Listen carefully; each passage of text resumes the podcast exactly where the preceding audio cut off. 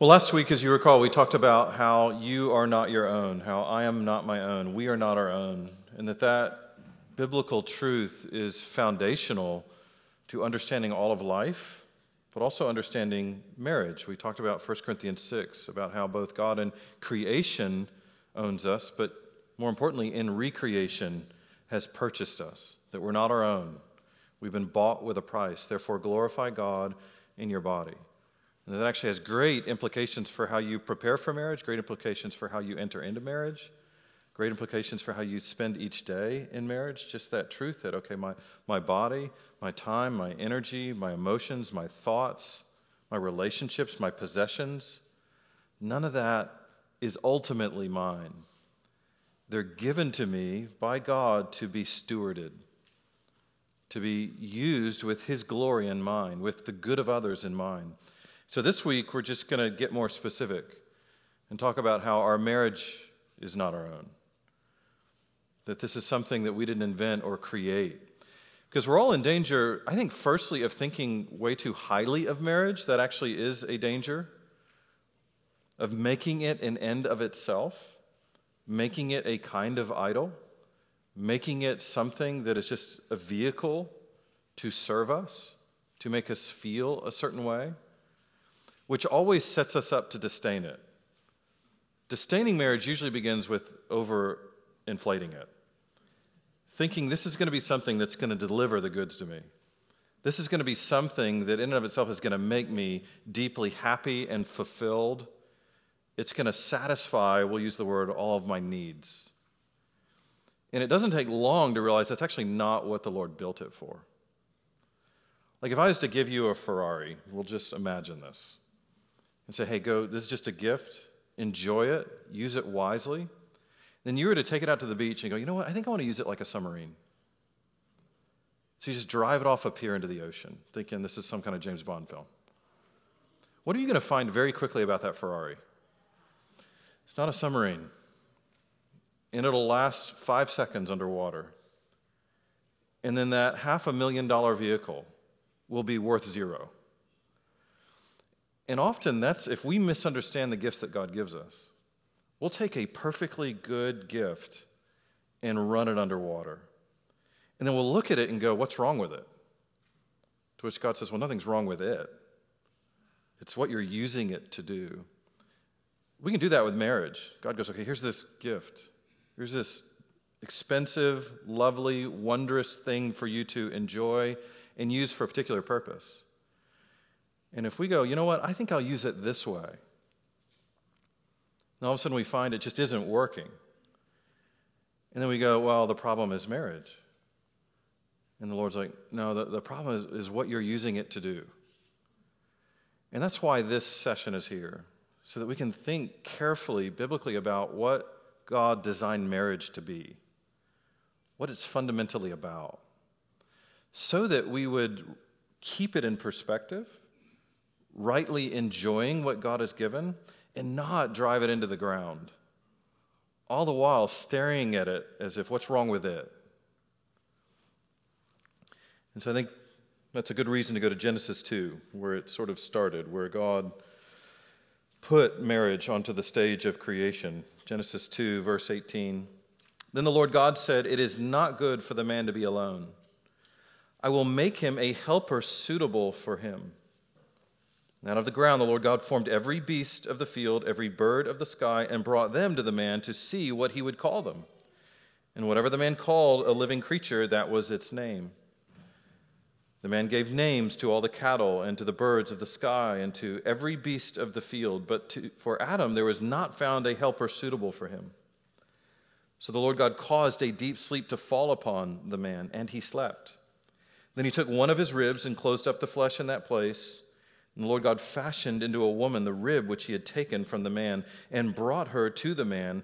Then the man said, This is now bone of my bones and flesh of my flesh. She shall be called woman because she was taken out of man. For this reason, a man shall leave his father and mother and be joined to his wife, and they shall become one flesh. And the man and his wife were both naked and were not ashamed. So, the first principle I want us to take from this passage is that marriage is God's idea. You'll see that in your notes there.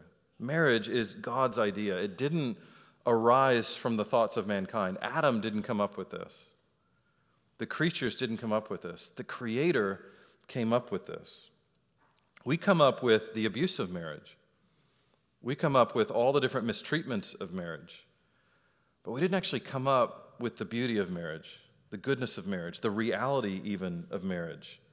Like every other created thing, God decided upon it in his mind, which is amazing. Just he came up with this. And he did it when he saw or he observed something there in verse 18. It's not good for man to be alone. That's the observation God's going to see. It's not good for man to be alone. And I will say that most marriage books will either be good or not good based on how they interpret that phrase. And I'm talking about Christian marriage books. This is where the misunderstanding of marriage in many Christian books actually begins. And in thinking among many believers is what God's actually observing there. He's not talking about some oversight in his work. Because remember, every day he creates, and what does he observe at the end of every day? It was what? It was good. It was good. It was good. So this isn't an oversight, but I think a purposeful decision to leave something out, to leave a piece missing. For the time being, so that Adam and all the rest of us would notice. So that all of us would see, okay, there's something God is doing that He's planned on that He wants us to see. And I think He's wanting to make the point that Adam, in his alone state, is not good. That's not what God is going to see in Adam and go, okay, that's the way I want it. There's something He's going to be if He's alone that isn't what God wants, or at least there's something He's going to become if he's left alone that isn't good. What he isn't seeing is loneliness. That's the mistake that most interpretations of this passage make. That God's looking at Adam and seeing, oh, he's lonely, or he's bored, or he's sexually frustrated, or the laundry's piling up. There's no laundry at this point. Or he's eating too much fried food. There's no fried food. In other words, he's not looking at some lonely, bored, sexually frustrated person and going, okay, that's not good. I would say those are all man centered explanations of the problem, which is how most people interpret the Bible in a humanistic way, in a human centered way, as if the thing that God is seeing that he's concerned about is merely about man centered need rather than his own purpose. So when he says it's not good for man to be alone, what's he talking about? I think to answer that question, we need to go back to why God created Adam to begin with. And the image of God and man, which is that point two under marriage is God's idea. If we think about the context, about why God resolved to create man to begin with, Adam to begin with, we find the answer in Genesis 1:26 if you want to look there. Genesis 1:26, where God said, "Let us make man in our image, according to our likeness." And so I think the key to the answer rests in that statement, make man in our image. Make man as a form or a display of himself. To show himself, to reveal himself and as his representative agent in the created world. Which I think then brings us to another question, right? Well, who is God? What about God is Adam meant to project? What about who God is that, that Adam is meant to image, meant to display, meant to represent in the world? And so let's think about I mean, there's so many things we could say about God. Let's just focus on a few. I think one is God is personal. We see that. He's Father, He's Son, He's Holy Spirit. They're of equal substance, yet they're distinct. But then, secondly, God is eternally other oriented. We see that across all the pages of the scripture. He's personal and he's actually other oriented. He cares about other, he loves other. That part of God being Trinity means that from eternity past, he is love. That the Father loves the Son.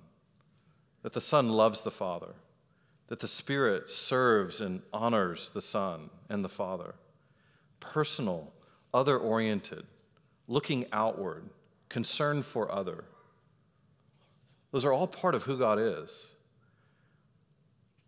We'll just get one example from John 17, verse 5, where this is Jesus praying. He says, Now, Father, glorify me together with yourself, with the glory which I had with you before the world was. I have manifested your name to the men whom you gave me out of the world. They were yours, and you gave them to me, and they have kept your word. Now they have come to know that everything you've given me is from you. And think about that. How is Christ about to be glorified? What's about to happen? The crucifixion.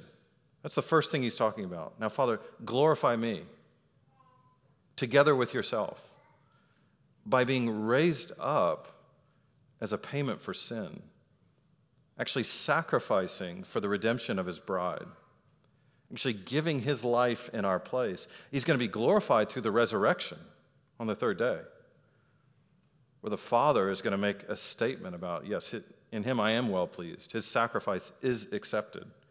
He is holy and without blemish, and the Spirit's going to raise him. And so Jesus is saying, Father, glorify me together with you. And that glorification is in self giving, self sacrifice, loving other, giving self for other, honoring other, Father exalting the Son, Son honoring the Father, Spirit enacting what the Father purposed. And this is the God that Adam is created to image to display, to showcase. And you can see where Adam can't do that alone. This is why it wasn't good for him to be alone. He had no one of his substance, of his nature, to give himself out for, to be other oriented toward, to love, to serve. And so God's looking at him going, Yeah, that's not good. He's going to be too self preoccupied. He has no one of his nature and substance to care about but himself no one to love and care for but himself. That's not going to show the world what I'm really like. It's not going to show the world the image that I'm wanting them to see. That isn't like me.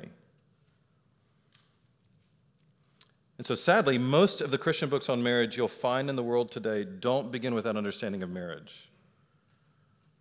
They don't begin with God's glory as the reason but man's needs as the reason. And so they interpret that it's not good for him to be alone as okay, Adam was lonely.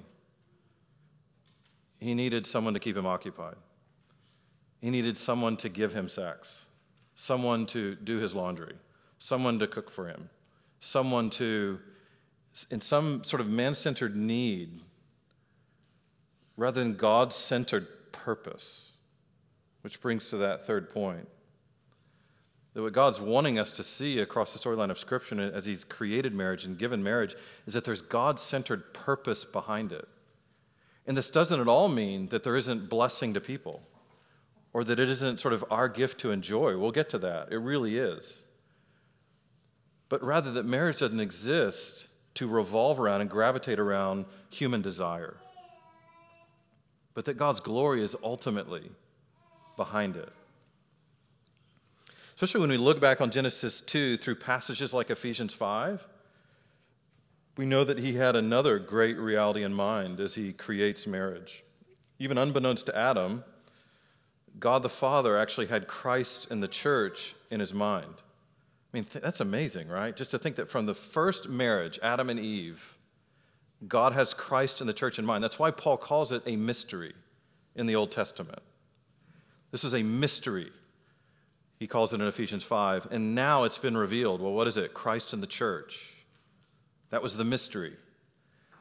In other words, when God creates Eve, brings her to Adam, invents marriage, even then he has Christ and the church in mind. It's hidden, it's a mystery. It's why now, when we look back through Ephesians 5 to Genesis 2, we're meant to go, oh, that's what he was doing. That's what the ultimate purpose he had in mind. That's the thing he's sort of developing across the pages of Scripture. Because as far as Adam was concerned before Eve, there really was nothing missing. Like if you walked up to Adam in Genesis 2 and said, Hey, do you feel lonely? He would look at you and go, Huh? What's that word? What does that word mean? If you were to say, Hey, what's missing? What's empty? He'd go, oh, I don't have a clue what you're talking about. It's amazing. It's great. He had God in perfect fellowship. He had everything the Lord thought he really needed. And so God's actually seeing something that he's saying that's not good, that Adam doesn't see. Everything was wonderful to Adam. And so, in other words, God wasn't responding to man centered need and desire, but to God centered will and purpose. That's what's developing. And he's teaching something to Adam in the process. We see that in verse 19. Look at 219. Out of the ground, the Lord God formed every beast of the field, every bird of the sky, and brought them to the man. And so, out of the same substance God used to make Adam, out of dirt, he's going to create all these living creatures, and he's going to march them in front of Adam. And it may look like, and we may ask, oh, is this God experimenting? Is he trying to figure it out? And of course, the answer is no. Well, then who's all that for? That's for us. That's for Adam to show him, yeah, none of these will do. So he brings this animal. Adam names it. Yeah, that won't do. Move it along. Here's the next one. Move it along. Is dog man's best friend? No, he moved that one along. Brought him a Labrador retriever, adorable, cute, freshly made, and God's like, nope, this isn't going to do. And he's going to decide, I'm going to have to do a whole new thing.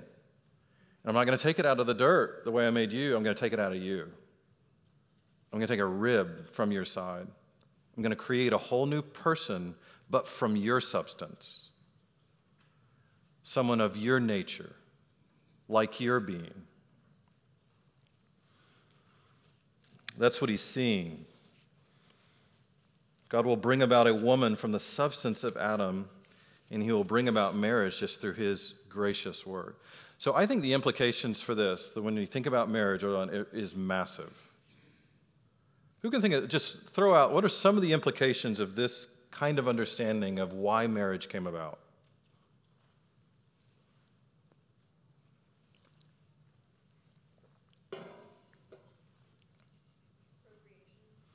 Procreation. How so? Say more.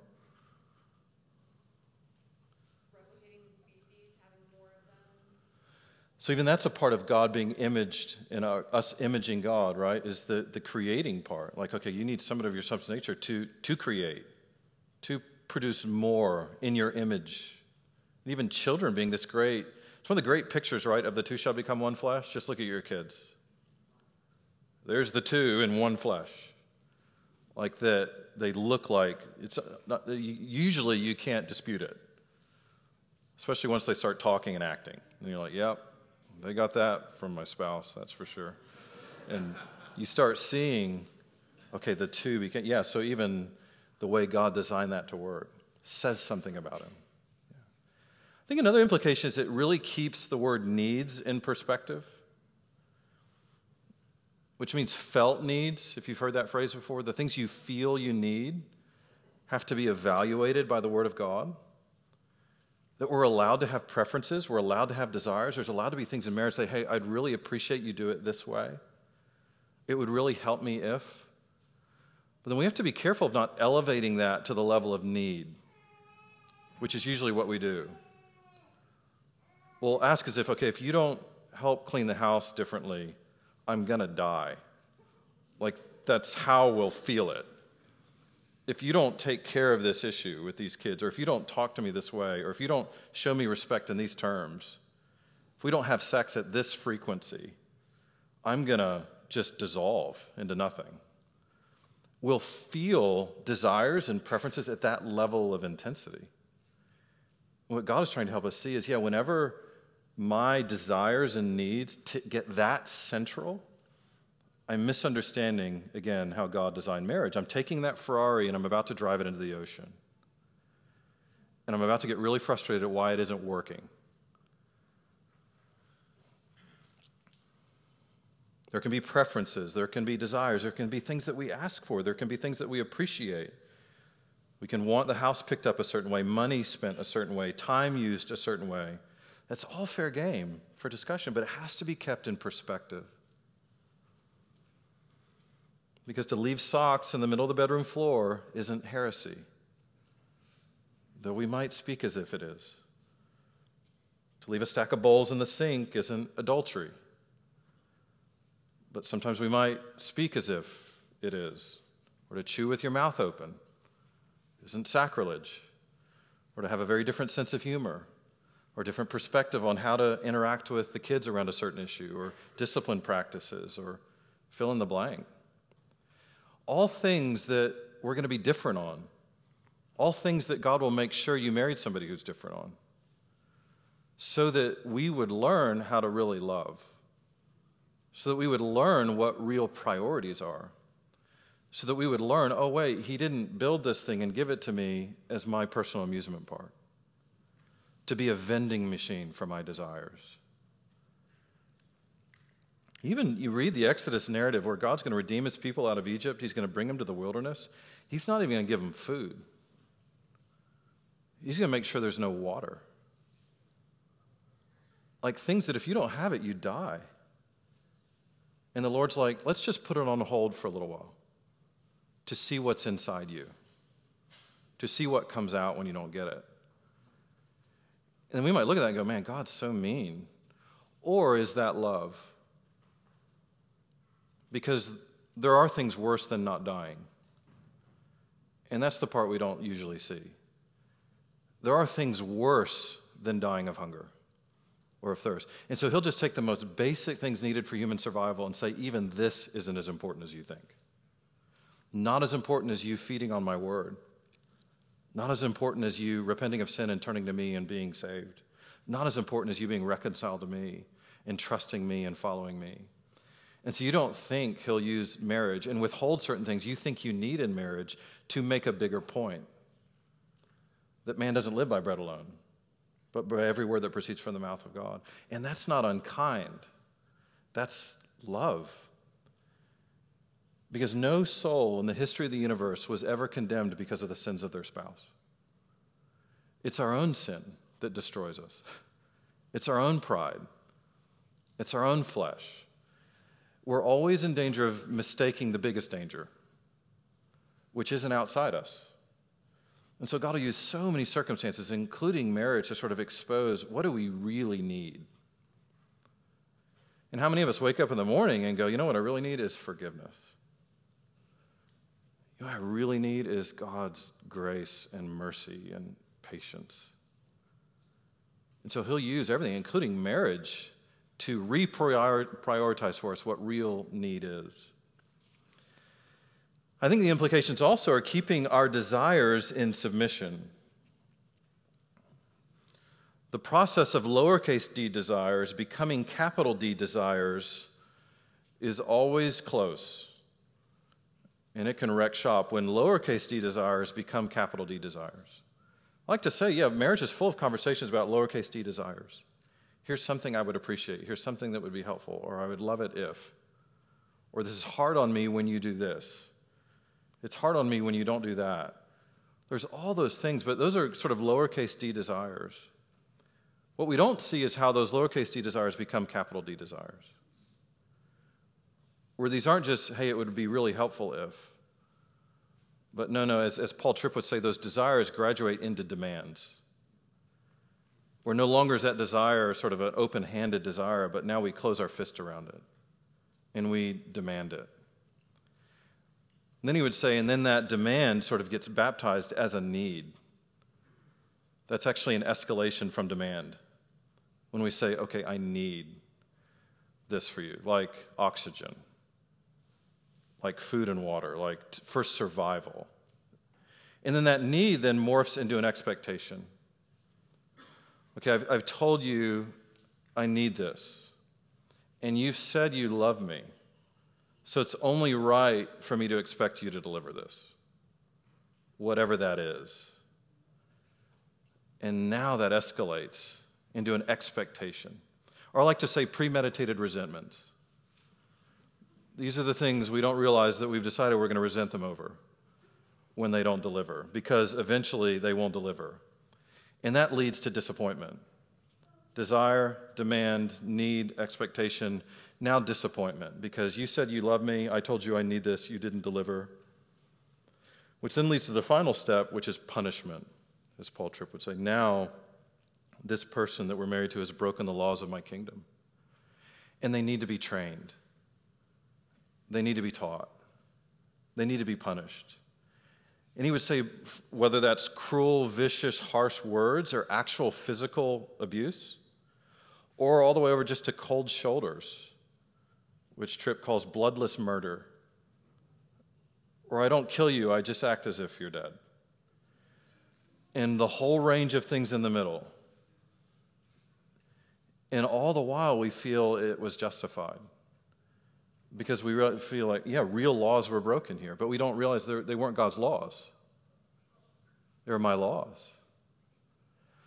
Or if they were God's laws, we took them in a personal way as if, okay, it was our place to enforce them. And so now we're not speaking redemptively. We're not sort of speaking in a way to help our husband or wife sort of be reconciled to God. And even if it's to see their sin, no, it's, it's become just stuck in the horizontal. And so, another massive implication of this kind of thinking is the freedom of Christ centered motivation. What God really wants us to have in marriage is real freedom to love another person, to have desires, to request things, but those be open handed. Remember in the Garden of Gethsemane, what did Jesus pray three times to the Father? What did he ask? If there's any way, Father, what? Take this cup from me. What's he talking about? Well, the cup of God's wrath that he was about to drink at the cross. Which, if there's something to, to pray not to get, that's a great prayer. If there's another way, Father, for me to not go to the cross and drink your wrath and um, become sin, then I would love that. But how does he close that prayer all three times? But not my will be done, but your will be done. And that's a great model, a great pattern for how to talk to God and how to talk to your spouse sometimes. You know, if there's any way, this would be great. Always knowing in your heart, but you know, not my will be done. Your will be done. Not even necessarily the spouse will, but you're surrendering that to the Lord. Lord, not my will be done, your will be done. And then whatever comes of it apparently is what God decided. You know, I'd really love it if my spouse was like this. And God goes, okay, but I'm going to do it like this. And are we able to go, okay, your will be done, not my will be done? That's freedom. That's Christ centered motivation. That's something that will actually set us up to enjoy marriage far more, and to marriage, uh, enjoy life much more. Because it's not that we're just saying, oh, what I want is irrelevant. We're saying, no, what I want must be continually kept in submission to what God wants. What I desire must always be submitted to the real capital D desire. That's why when David in Psalm 27 says, Lord, one thing I've asked that I will seek, that what? That I may dwell in the house of the Lord all the days of my life, to behold the beauty of the Lord and to inquire in his temple. That's, he's not exaggerating. He means it like that is my one chief dominating desire that I would dwell in the house of the Lord forever that I would see him, that I would hear him, that I would have communion with him forever. And it doesn't mean David didn't have any other desires, it just means all those other desires have to be submitted to that. There's real freedom in there.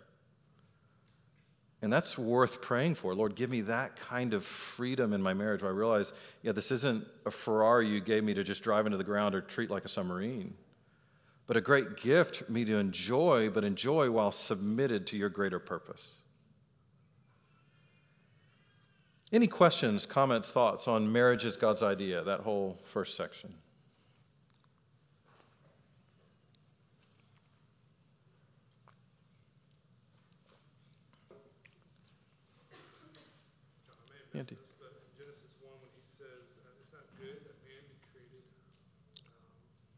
Not good that man be alone.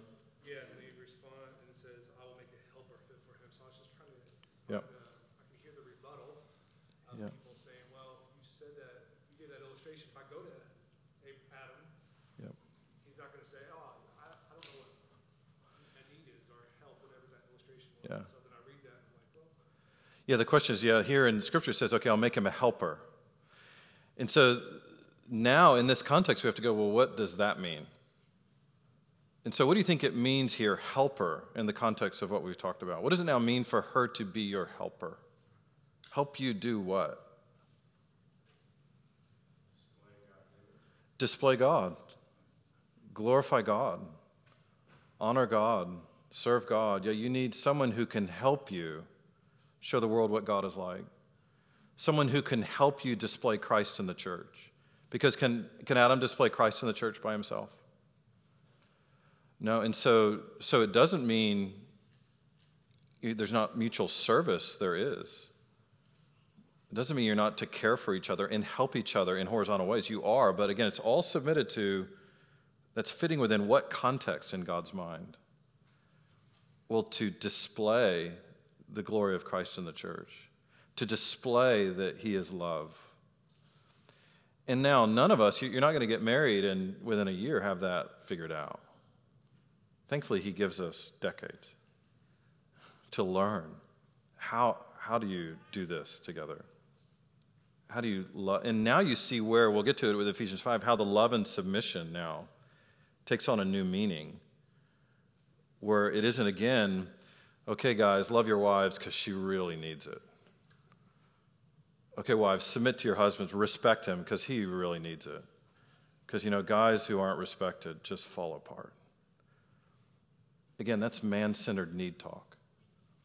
In this context, why does God say for husbands to love their wives?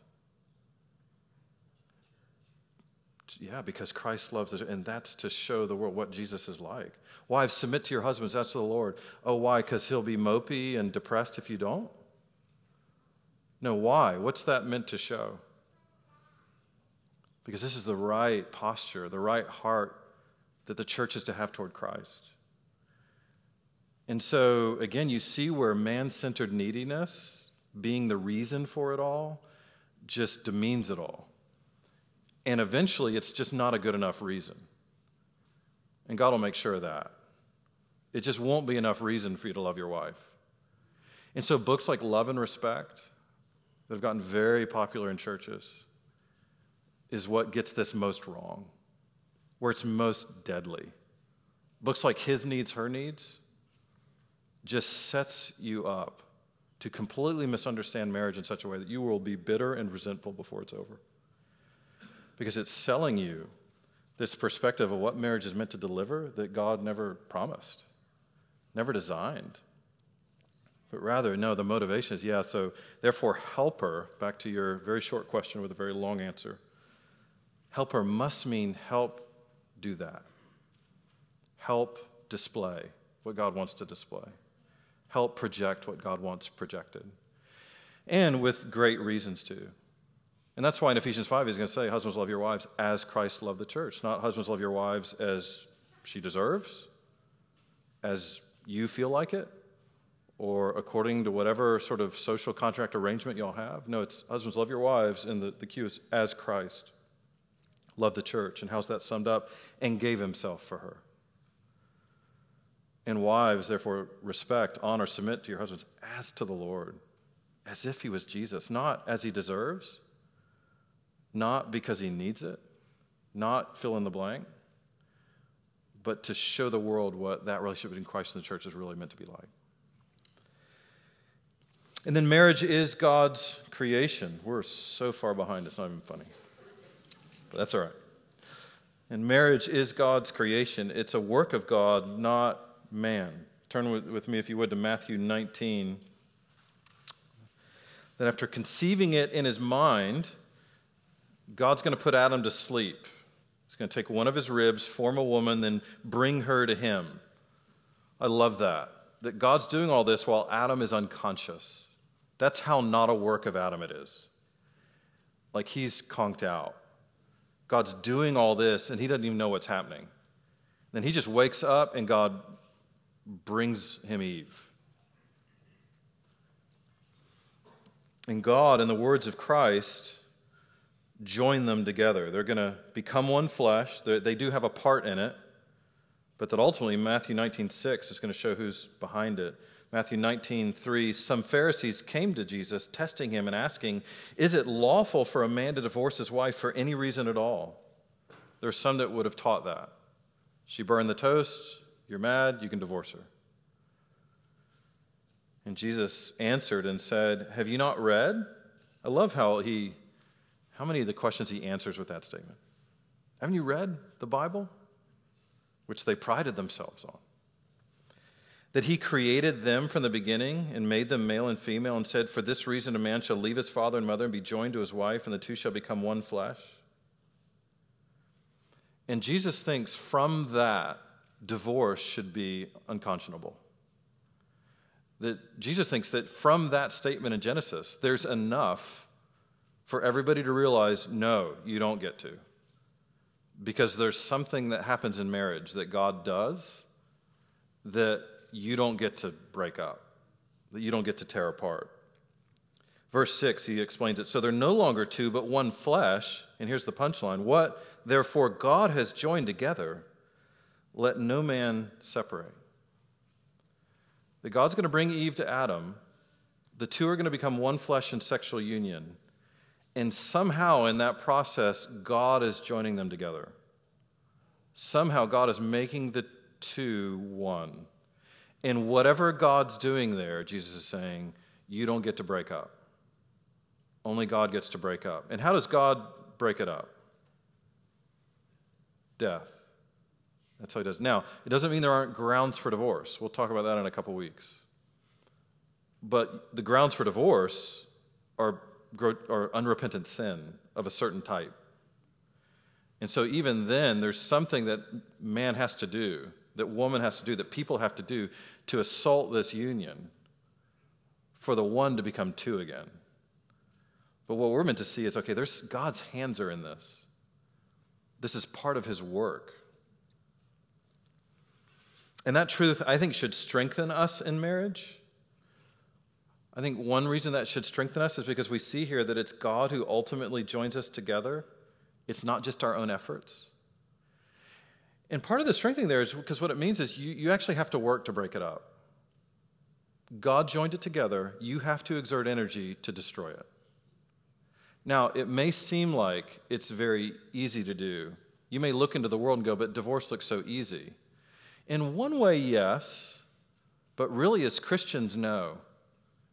You've got to really muzzle God for a while. You've got to f- go against what God is actually doing.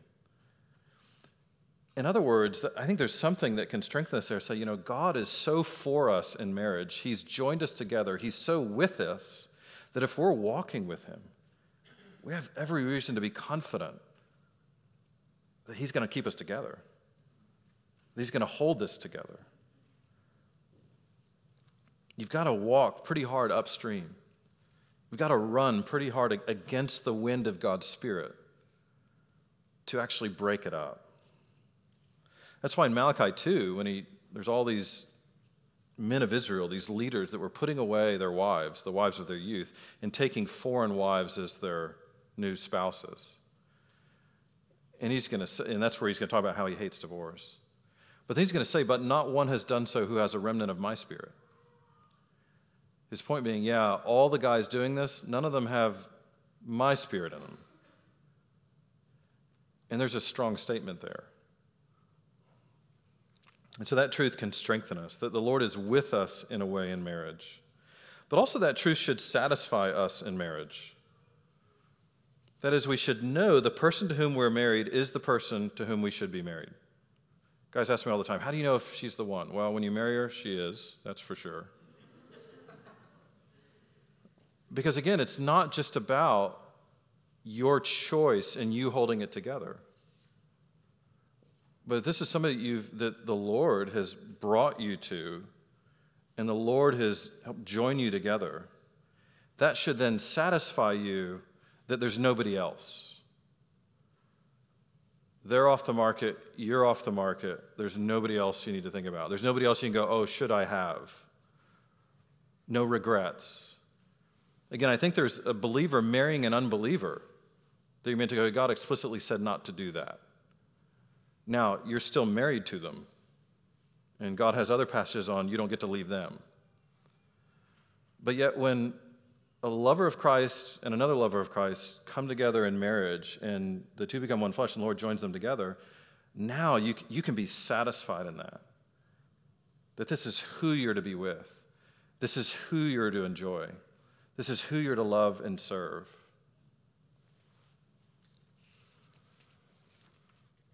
Marriage may be hard, but it's good. It may be painful, but it's God's. And so you can be satisfied in the marriage that God has given you. Just as you can be satisfied in everything else that God gives. All of creation, He gives to enjoy. But that doesn't mean that all of creation always cooperates. I thought about that sitting out there at the football game yesterday when it was 148 degrees, you, to sit there and go, but this is God's creation. This is a good gift. And sometimes it's hot. But then it's seeing behind the temperature to, okay, but there's goodness in it that God is giving, that we're meant to be satisfied. Again, back to the Exodus narrative, God's got them out in the wilderness for 40 years, and there's food and there's water. And then in Deuteronomy 8, when it's all over, he says, Okay, you shall remember the way the Lord your God has led you in the wilderness these 40 years. And I think what he means is with fondness. Remember how good I've been to you. Remember how I've taken care of you. Remember how.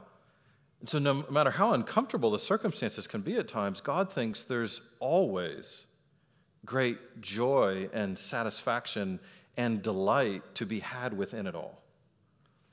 We just have to get past our personal, temporary obsession with our comforts, with getting what we want, with having our flesh pleased. Because behind all that, God is actually sanctifying us in a way where there's real joy that comes from His Spirit. Yeah, Proverbs 5 18, let your fountain be blessed and rejoice in the wife of your youth. As a loving hind and a graceful doe, let her breasts satisfy you at all times. Be exhilarated always with her love. And you read the Song of Solomon, and that's also the kind of language you get. Do you realize that's a command? Be exhilarated always with her love. It's certainly a statement of fact, you should be, but it's also something God says, no, you, you, you should be exhilarated. Which means some of us as husbands and wives, each day have to go, okay, I, I need to pray more for God to stir in me and grant in me the kind of joy, the kinds of satisfaction that He thinks I ought to be having. And if we step back and look at it, and especially let men or women around us who know us sort of peel back some of the layers, we'll see okay, what are all the things that I've actually attached joy to in my marriage? What are the actual things that I've placed conditions on? Okay, I'll be exhilarated when he or she fill in the blank. I'll be joyful in this marriage when they, and then you fill in the blank. Notice here, he gives no conditions in Proverbs 5. No, rejoice in her. Be exhilarated in her. Be satisfied in her. Thank God for, you know, that you found a good thing. And wives and their husbands. So I think we have to step back and go, okay, the Lord must be thinking on a plane that this world doesn't think on. Because all the joy I tend to feel is based on their performance. All the happiness I tend to experience is based on, and you just fill in the blank which is exactly what God is trying to sanctify in us, strip away from us, is that very kind of approach to all of life. I will be joyful when, and then there's all these earthly horizontal conditions. And he said, No, no, I, I want you to realize your joy is in something else entirely. And there's a way for you to enjoy the gifts I give you that aren't based on the performance of the gifts according to your flesh. The truth also should sober us in marriage. That the Lord is actually involved in the formation of our marriages. The Lord actually exerts energy bringing our marriages into being. That means it's not a small thing. Angels witness it, the church usually witnesses it. And so in marriage, we're, we're not given a worthless thing to be used up and thrown away, but something precious something priceless, something from God. And we'll talk about the covenant of marriage in more detail in a couple sessions. But that's a piece that's meant to sober us in marriage that this is actually a covenant, not just a social agreement. There's actually something that we entered into as husband and wife in the very presence of God. That God made us one, that, that people witnessed it. That Christ in the church is, in the display of Christ in the church, is part of what's at stake. But also, point C marriage is God's gift. Adam had done nothing to earn marriage, all he did is receive it when he received his wife. Proverbs 18:22 He who finds a wife finds a good thing and obtains favor from the Lord. Undeserved, unmerited kindness from God is what the gift is. Even after receiving Eve, here's what Adam declared in Genesis 2:23, "This is now bone of my bones and flesh of my flesh. She shall be called woman because she was taken out of man." And in your Bibles, it should be in poetic form. And so Adam goes poetic when he receives this gift. He rejoices. So we see there's, there's praise in this, there's thanksgiving in this. There's artistic expression as Adam receives this gift. There's appreciation in his words. And you know he was surprised, right? Like he did not see this coming. Like, wow, this is this is woman. Taken out of me, but she's not me. She's not like me. And you also see in here just and this is why even the sort of the gender wars right now of just just okay, you can name your gender, you can be whatever you want to be. It's actually it's a, it's a theological battle because we see early on in creation there's something in naming that is important. The one who names has authority. The one who names is claiming a particular jurisdiction over this. That's why God's giving to Adam, okay, you get to name these animals. He's going to declare, okay, this is woman. He's man. And there's something that God has given him to do there that is exercising just the authority of God in creation. And so then for us to show up and go, you know what, I think I'll just rename myself. Or I'll rename others. Let's just make the naming fluid. Well, that means, okay, so we're playing God then we're, we're claiming to take a particular jurisdiction, a t- particular authority over the creation that God didn't give. Or if He did, He didn't give it to give, be exercised that way. That's why nothing that ever happens in the world ever is sort of not related to God. People are always doing something with God all the time. So anything you see on the news, anything you see in some of these battles, always think in theological terms. Think in terms of, okay, in what way is this person trying to avoid God? Or get rid of God, or subvert God, or replace God. That's always behind the scenes happening. And marriage is one of the places where that's happening. Because you know Satan hates this image of Christ in the church. You know he's certainly against it. And he's willing to do anything he can do to make that picture as ugly as possible. Any questions, comments, thoughts before we keep going?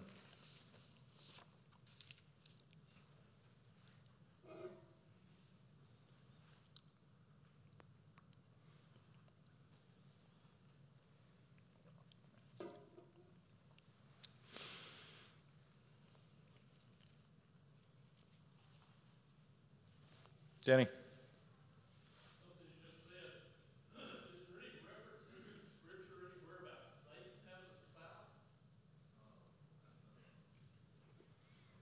No, that I can think of.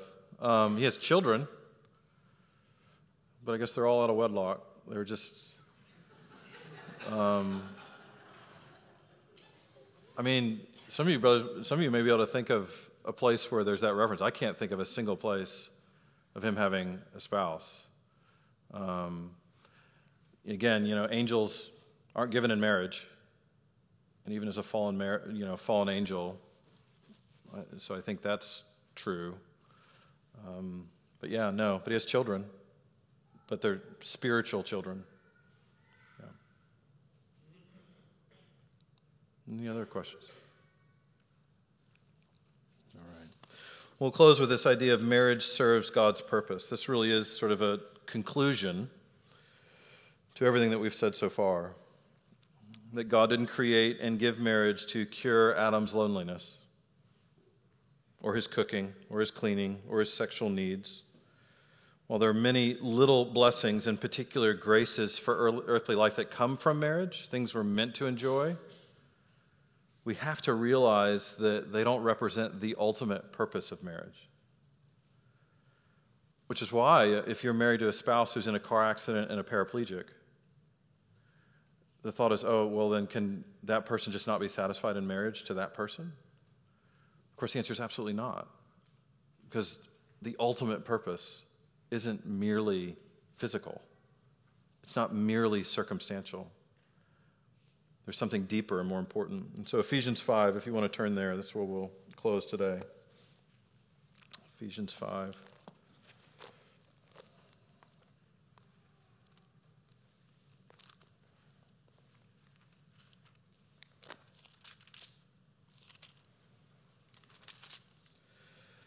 Verse 25 Husbands, love your wives as Christ loved the church and gave himself up for her, that he might sanctify her, having cleansed her by the washing of water with the word, so that he might present the church to himself in splendor, without spot or wrinkle or any such thing, that she might be holy and without blemish.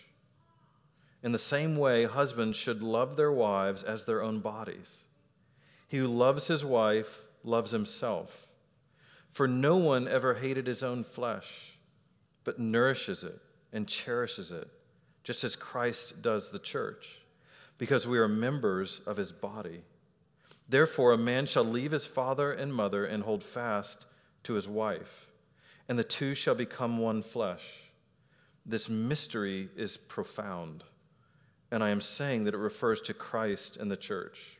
However, let each one of you love his wife as himself. Let the wife see that she respects her husband. And this is one of what I call just those window passages of Scripture. That when you look in through it, it's meant to help you sort of understand the rest of what Scripture is doing with marriage. So as you go back to Genesis 2 and see, okay, when God sees it's not good for man to be alone, we have to interpret that in the light of Ephesians 5 and other passages. That what he's actually seeing is, okay, Adam's not going to be able to model and reflect and display what I need him to by himself.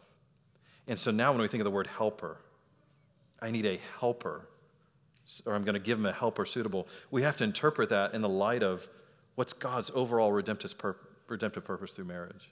What now is Eve helping him to do? So that now, as we carry out each day in marriage, we're thinking, okay, Lord, what are you designing this to do? As you've given us this Ferrari to drive, where have you called us to go? How have you called us to use it? How are we supposed to enjoy this? So that then when conflict comes, we're interpreting that conflict and thinking through that conflict and responding to that conflict with God's redemptive purposes in mind. Then, when children come, we're interpreting parenting and interacting in parenting and co laboring in parenting with God's redemptive purposes in mind. And then, as every year goes on, the hard things, the good things, the difficult things, the weighty things, the sweet things, the joyful things, that we're experiencing that joy, that peace, that delight in the light of, okay, what did God intend marriage to really be and to do? And that'll sort of set a sort of a building block, if you will, for just all the sessions that are going to come after. Because God centered purpose, God glorifying purpose, is the only way we're going to understand that everything else He says to us about marriage. Any final questions, thoughts, comments? We have a few minutes left before we wrap up. Yeah, Drew.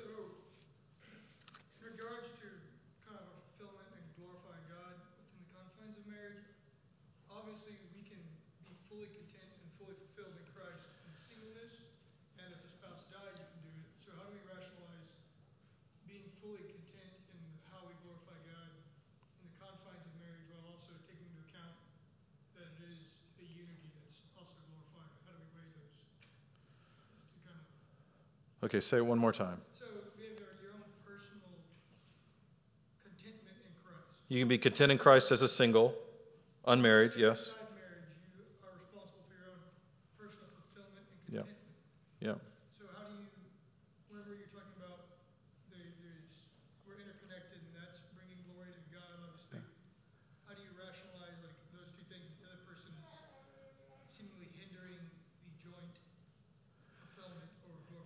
Yeah, so if so some of half of what you're saying there is so even as a single person, you can be content in Christ, you can glorify God, you're a member of the body of Christ. Yes, you've given a particular calling, particular road that you're walking on.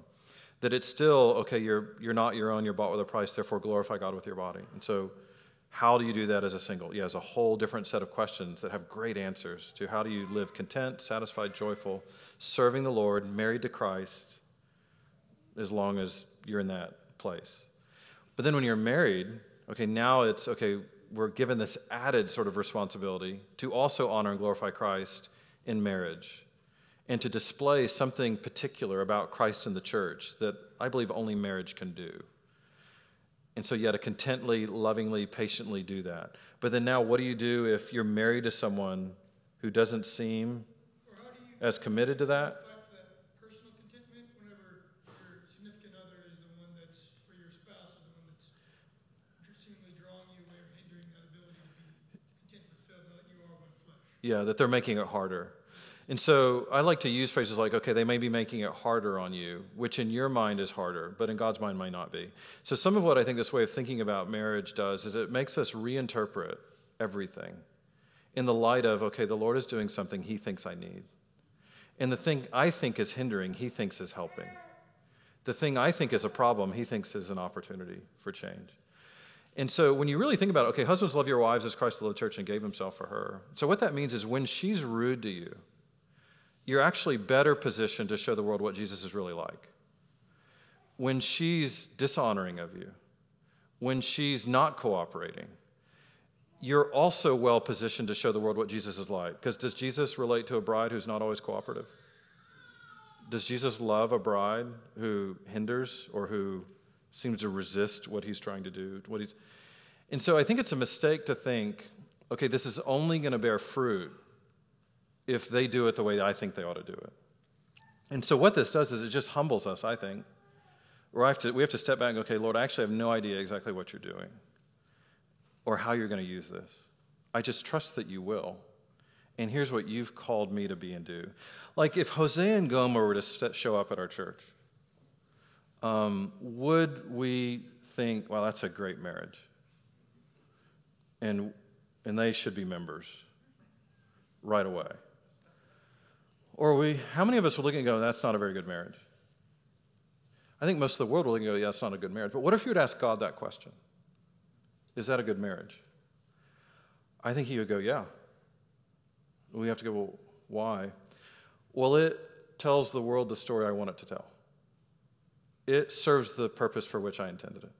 If you know the story of Hosea and Gomer, this is Hosea, God's prophet that God calls to marry Gomer, who's either already unfaithful in some ways or is going to be. And so you're going to marry her.